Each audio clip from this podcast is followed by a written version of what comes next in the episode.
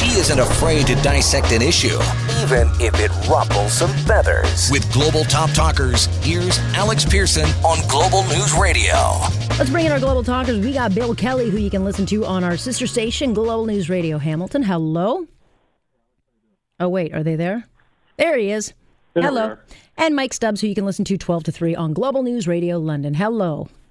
Hello. Hello. Gosh, what should we talk about? Oh, I thought this was a, a really fascinating article. John Ibbitson, writer for the Globe and Mail, um, says JT, Justin Trudeau, has lost the moral mandate to govern. Uh, Bill, where do you stand on that? Uh, I, I heard Andrew Scheer yesterday after I watched the testimony. By the way, I just you know must see TV, right? Uh, I, and I, I, I Ibbitson's call. I read John's column too, and I got, I got a lot of respect for John, but I think he and Scheer are kind of jumping the shark here just a little bit. There's an old axiom in politics, Alex. That when the, your opponent is digging himself into a hole, stand back and let him keep shoveling. Uh, Trudeau's not going to retire. He's not going to quit. He's not going to give up government. Uh, whether he's not the and besides, it's still a he said she said situation from a legal standpoint. Uh, what you do here is stand back and let public opinion stand. Okay, and and the court of public opinion is what's going to rule here. And and right now, I watched the thing. I watched Trudeau's response yesterday, and I like probably I would say about 75, 80, if not 90 percent of Canadians that watched that thing said, you know what, the former AG is head and shoulders above him when it comes to credibility right now. So Scheer and Ibbitson and everybody else stand back, let this happen, uh, because I think the public will ultimately have the decision. And it's not going to be good for Trudeau and the Liberals. Yeah, look, I just had a caller who said, "Hold on a second, you guys in the media, you got to stand back." And well, they said the conservatives, you got to stand back and you've got to just let the evidence come in. Uh, Yeah, I'm sorry, Mike. The the evidence is not just going to come in because the liberals put it out there. It, they, that's not how politics works. Well, take a look at Jody Wilson Raybould yesterday. She kept having to reiterate, "Hey, I'm I'm going to present the facts that I know," and she used that word "facts," and that's what she was trying to do. And you used the word before the break, integrity.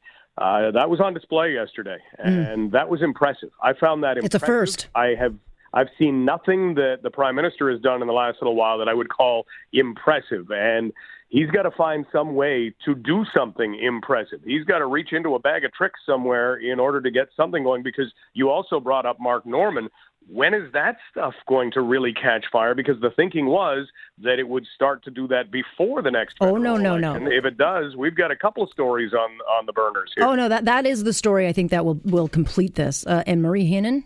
He, he has not met. You thought Jody Wilson Raybould packed a punch. Wait till he meets Marie Henein. But that, that case right now, um, she has requested for the last time uh, documents from all of the same people that we're talking about, and she's already got a motion in place to have the case tossed out on political interference. And so, You know what's interesting Yeah. about this, though, guys, and if you look at the pushback, and not just from the media, uh, but after the after the testimony yesterday from Judy Wilson Raybould about this, uh, even even conservative and I mean, like, you know, right of center people are saying this is maybe the most impressive politician I, we've seen in the last 15 to 20 years that has put integrity ahead of politics, ahead of partisanship, and everything country else. before uh, politics. Yeah. Well, and and and the rule of law. Yep. I mean, you know, that's the bang. That's the one-two punch. Uh, You know, country before politics, integrity of the law before politics, and and on the other side of that coin, according to what she was saying yesterday, you've got a government that's saying, yeah, but we're more important, we're concerned about getting reelected. Well, jobs. There, there, he's he's sullied his own situation, and he's done nothing but made his own situation look bad since he's responded to this.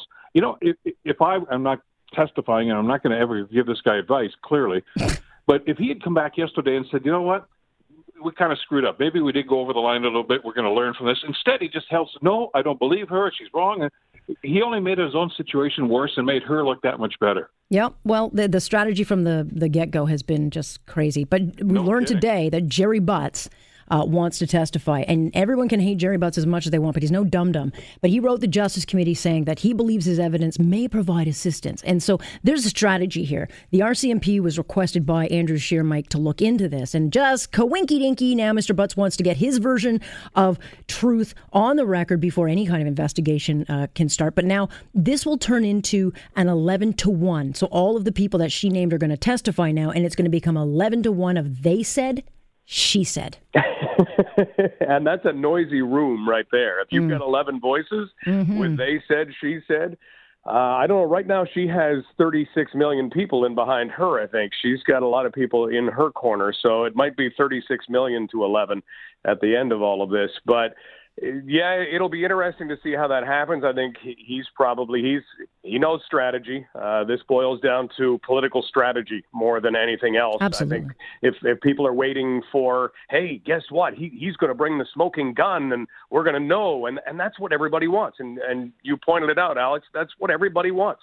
They want to know what happened here. Well, it isn't that easy, and he's not going to bring a smoking gun. He has his backside right now to worry about, and that's probably why he's agreed to do whatever it is he's going to do and say whatever it is he's going to say.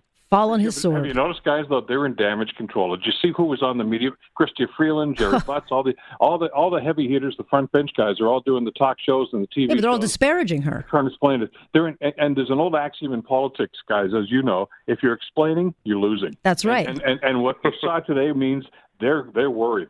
Well, they should be. And and you know who else should be worried is that very partisan top civil servant who is so out of his lane and will be called to testify again because, you know, it wasn't just a gong show when he started talking about assassinating politicians, but he he, he is now accused of three times going in and pressuring her um, about, you know, jobs and saving this and the prime minister's not going to be very happy.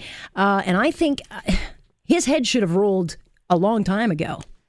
But of course, Mr. Trudeau says just just trust him. He's so brilliant. But before that, well, they've got a relationship yesterday, that goes back a long way. Yeah.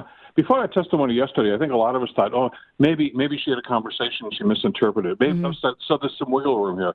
But what she said yesterday, there was a four month full court press yep. against her from the prime minister's office, from from Bill Morneau, from you know, and, and Butts and, and so many other people. I'm surprised she survived it. I really am. Now, I, in, in hindsight, I mean, there's a little dirt on her hands too. She should. I, I think she should have come public back in October and said, "Hey, these guys are screwing me around. I, I'm, I'm not doing this, and here's why." And I wish she had done that. And but but that's that's that's you know in hindsight maybe something she should have done. But the, the the story I don't want to bury the headline. The story here is the prime minister's office and his minions pressured her to say put politics ahead of the law. And yep. I'm sorry, that's that's that's not crossing the line. That's kicking the line out of the way. That's Venezuela.